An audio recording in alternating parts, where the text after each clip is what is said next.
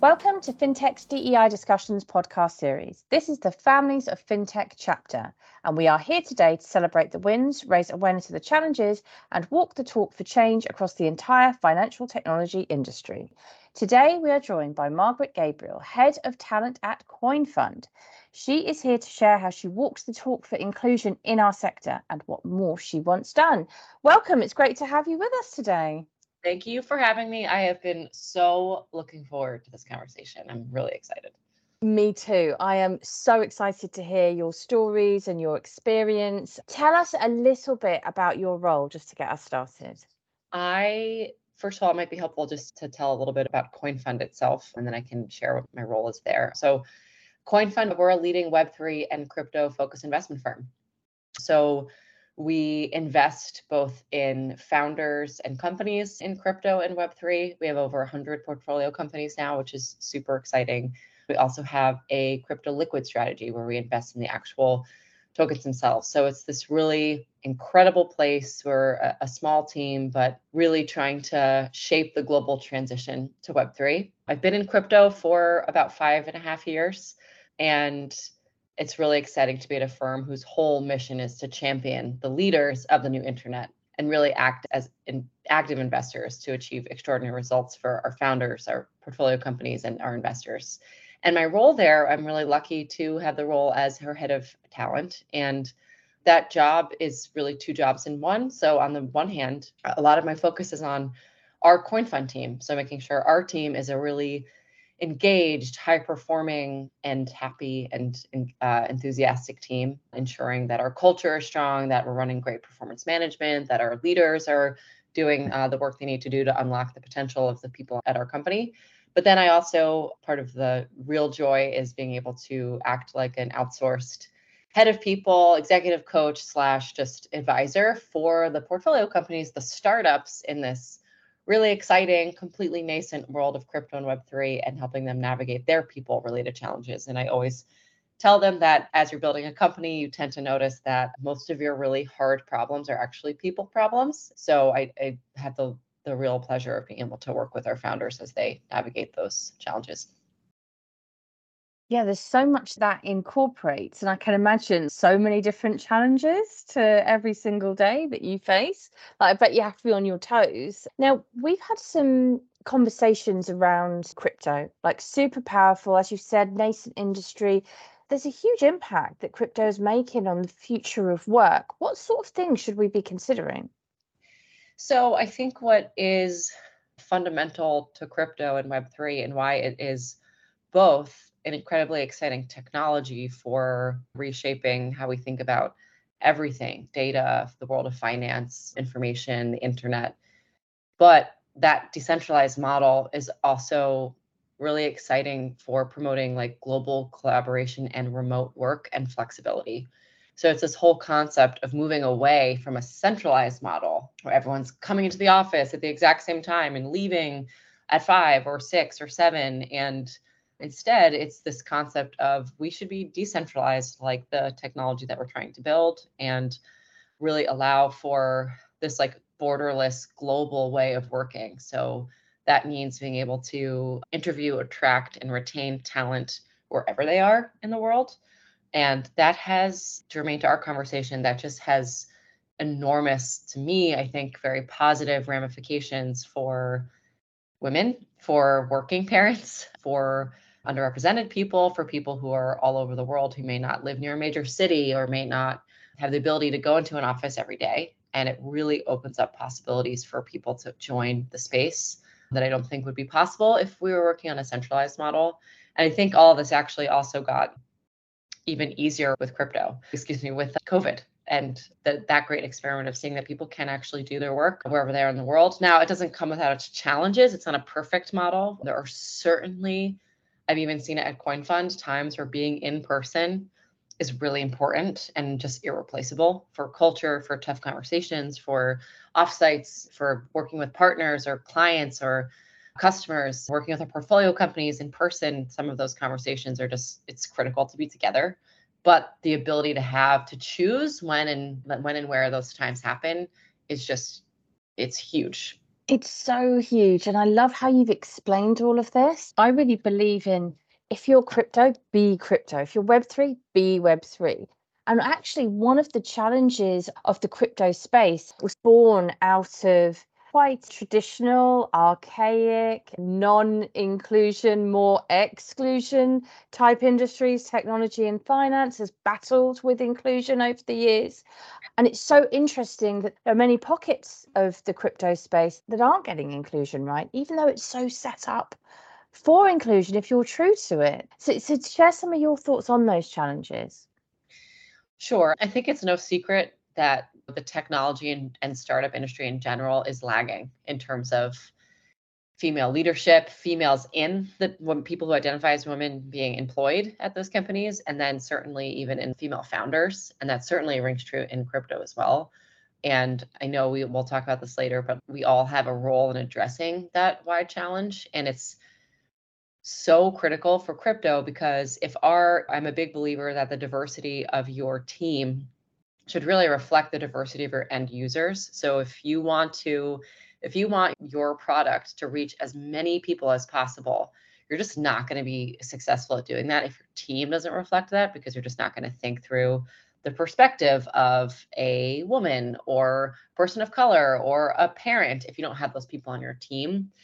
There's like this famous anecdote that Google put out once, and I used to work there where they were talked about when they were originally launching the YouTube app, and I won't get this perfect, but essentially they noticed that a certain number of their when they made the launch, a certain number of customers were coming and saying, "Hey, this app doesn't work. My uh, videos are constantly showing upside down," and they were like, trying to figure this out, trying to figure this out, trying to figure this out, and then realized that the reason that for those people who videos were loading upside down, it's because they were left-handed and they were holding their phone differently than people who are right-handed. And the reason that they hadn't fixed that is because they didn't have any left-handed people on the engineering team who was designing the app. So they didn't even think about how it could be for somebody who wasn't right hand dominant.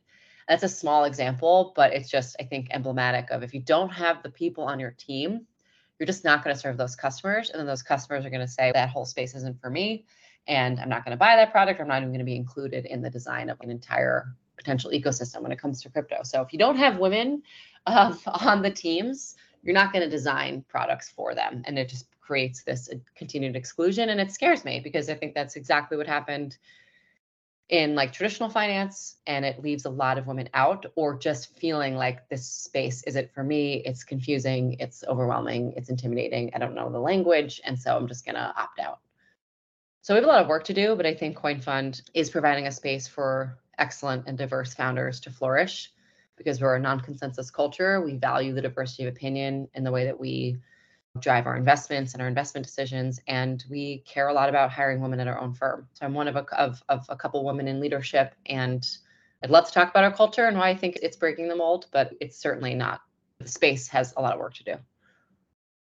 Yeah, absolutely. And thank you so much for sharing that example of left handed app users because it's just so clear if you don't have left handed users as part of the design team you are missing out and you are you're you are excluding a huge proportion of the population And this reflects on so many different levels so i really enjoyed that example and it takes me so nicely to my next question on the focus that that I believe we all should be championing inclusion because inclusion, the whole point of it is that, that people are coming from so many different angles, so many perspectives, so many different walks of life.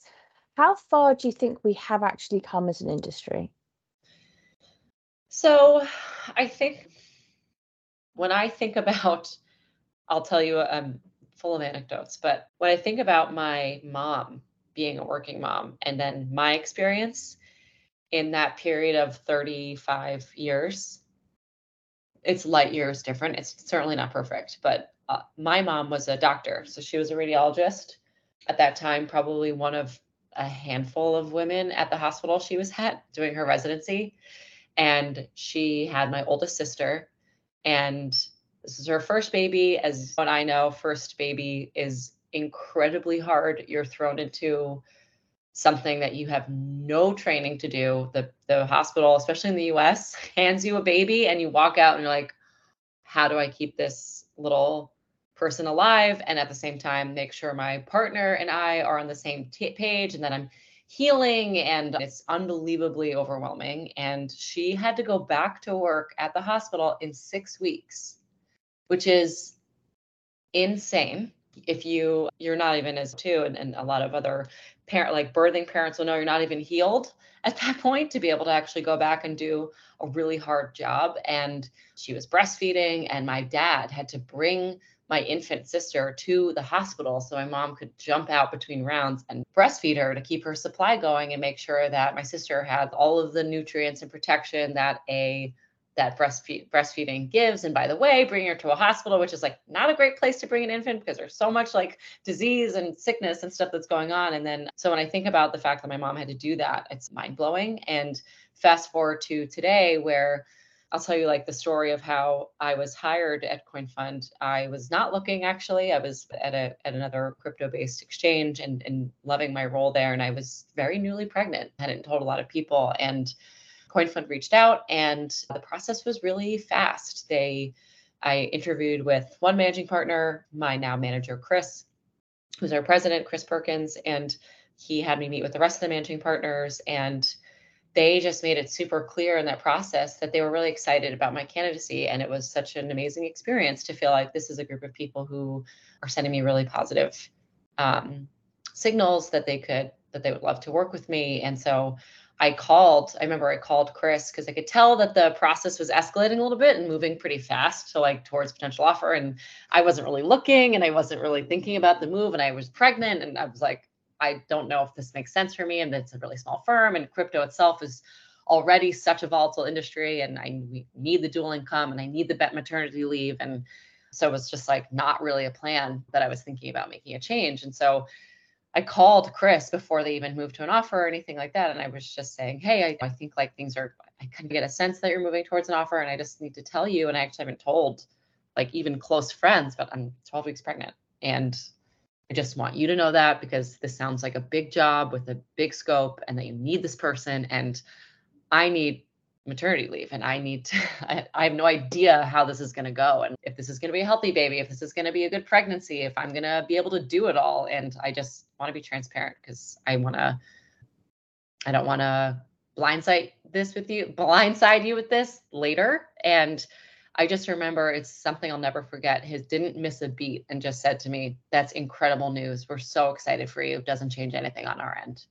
And what's actually most important is that you just over communicate with me and make sure you're telling me when you have to go to the doctor and that you're letting me know how it's going and that if you need help you tell me and i just could have we were on the phone but i like could have reached through and given him a hug because i just never been so outwardly supported in that way and also by a man and that was like a completely just such a culture defining moment and definitely was the reason I joined. One of the huge reasons I joined because I just felt like, okay, I'm working for and with four, five managing partners who really get it and are family people and have really good values and are really supportive. And that was just huge. And that I can say absolutely confidently that that was that feeling has and that like promise of support has rung true for the last year and a half that I've been at CoinFund. there are many times where I have Teddy, my son, with me in a call or screaming in the background, or I'm having to move something because he has to go to the doctor, or I have to be off of camera because Teddy is having a hard time and our nanny has to bring him into me like all those because we went back to work at four months and what's funny and, and you probably know this too you think when you're having the baby that four months is a long time and you'll be totally settled by then and it'll be good, a good transition. Four months is so little. There's so little and so dependent on you still. And there was just so much understanding and flexibility. And it was a really cool experience because five other people, I think I was one of five people at our firm who also had a baby that year. And that was just, there was just so much shared understanding and camaraderie at the firm. So it was just a, it was a great, it's been a great experience from that perspective. So to answer your very long answer to your short question, I think we have as an industry and as we've come such a long way, especially in tech. I actually think the medical world where my mom was is still pretty hard on moms and working parents coming back. But tech has paved the way for all of this flexibility and understanding. I feel very fortunate. And thank you for sharing such a personal story about being hired in your pregnancy and just hats off to your boss like like what an example of allyship and actually as you were talking i had to stop myself from getting emotional because that is so powerful you speak to any birthing parent and that moment of telling your work colleagues your boss i'm about to embark on something i don't really know what it's going to be like and you know that's not only about birthing parents that's about all parents it's about embarking on a journey where your family life, your life, everyone close to you life is going to change. And yeah. how are we going to get through this? This sort of step into the unknown. And how absolutely wonderful is that that you can say that story and what an absolute credit to to the business. I'm i'm so happy you've shared that. And to anyone listening to this like thinking about your own personal experience of going through that or a time where one of your staff will come and speak to you which which type of boss do you want to be? The one that you just described where within a heartbeat congratulations we're so happy for you. Doesn't change a thing for us. It's about you and long term for you. It's just such such a powerful story and my last question in these pods is always the same. I want to always draw the attention to the tagline I use. I always say, let's walk the talk, because it's one thing saying we care about inclusion, we want to be good allies, but actually, what does walk the talk look like? Your boss there, he was walking the talk. We all have a role to play for inclusion in this sector. What would you like to see more of for genuine, authentic workplace inclusion? Yeah, I have two things I'll share one is as actually first piggybacking off of that story which is so important because this is not just about making people feel good. That's important and don't get me wrong. It's really important that working parents and uh, i'll say also like i'll working moms especially if they're like oftentimes are the default parent especially if they're breastfeeding there's just no biologically that's just the way it is. And what i'll say is not only do are you sending a, a, strong message of inclusion and making that person feel good, but you're also doing something really powerful for your business. So, one of the reasons I decided to join the firm is because of how I was treated in the interview. And if you're trying to attract like top talent that's going to be here for a long time, this is it's really important because that was a major decision making factor for me. So, it's good for the person. It's good for you as a human being but it's also probably good for your business if you're sending us a, signal that's genuine that like we support great talent and then you're able to invest in people for the long term. And i think so two things to answer your question what can people be what would i love people to do? The first is to think long term if you can as much as you can. And i know this is really hard especially in nascent industries where and like startups where you might not have a ton of runway or you might not have a lot of time. But if you can think beyond the short term thinking of, okay, a maternity leave is a couple of months, or coming back from mat leave might be really rough and rocky for a couple of months, but this person could actually be really powerful for our company long term if you can help support and get through maybe like times that are challenging and check in with the person and make sure if they're underperforming or performance has dropped because of all the challenges happening outside of work can you try to think long term is this somebody you really want for the long term and think has huge potential? Can you think long term that would be one. And the second is really just about expectations. And nadia can i tell you like a quick little story to show what i mean? Absolutely. yeah. okay. This is interesting. So this is one of my favorite stories, and I've used this when I do some part of my role is, is leadership training and coaching, and I use this story a lot when I talk about like performance management. But I I've been thinking about this nonstop since we've been having like some calls about this podcast. So have you ever heard of the story of a horse called Clever Hans? Probably not.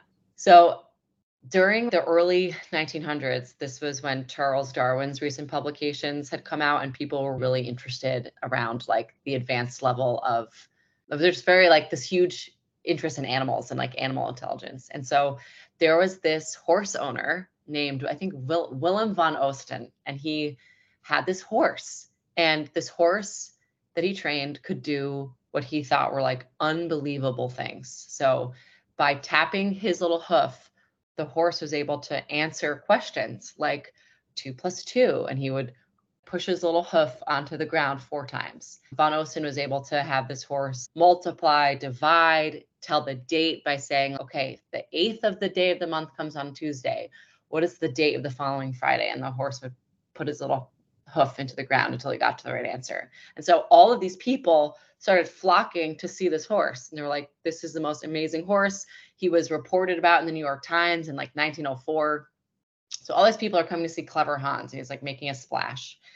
But then the psychologist comes and because he had heard about this horse and obviously had some skepticism, like there's no way a horse can do math, and came and observed. And he was right. The horse could not do math. He could not tell time. He could not tell the dates.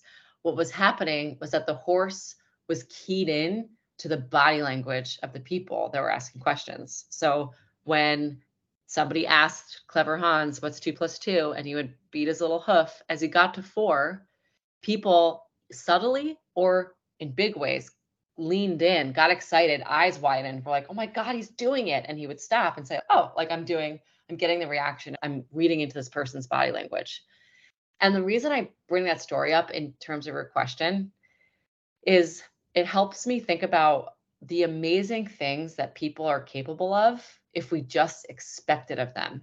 So if we can just send signals to people, small or big, that we feel confident that they can do it, amazing things can happen for working parents. So at CoinFund, I was given signals, both small and very clearly in like conversation, that I had that the expectations were high and that I had support and that they felt really confident that you can do this.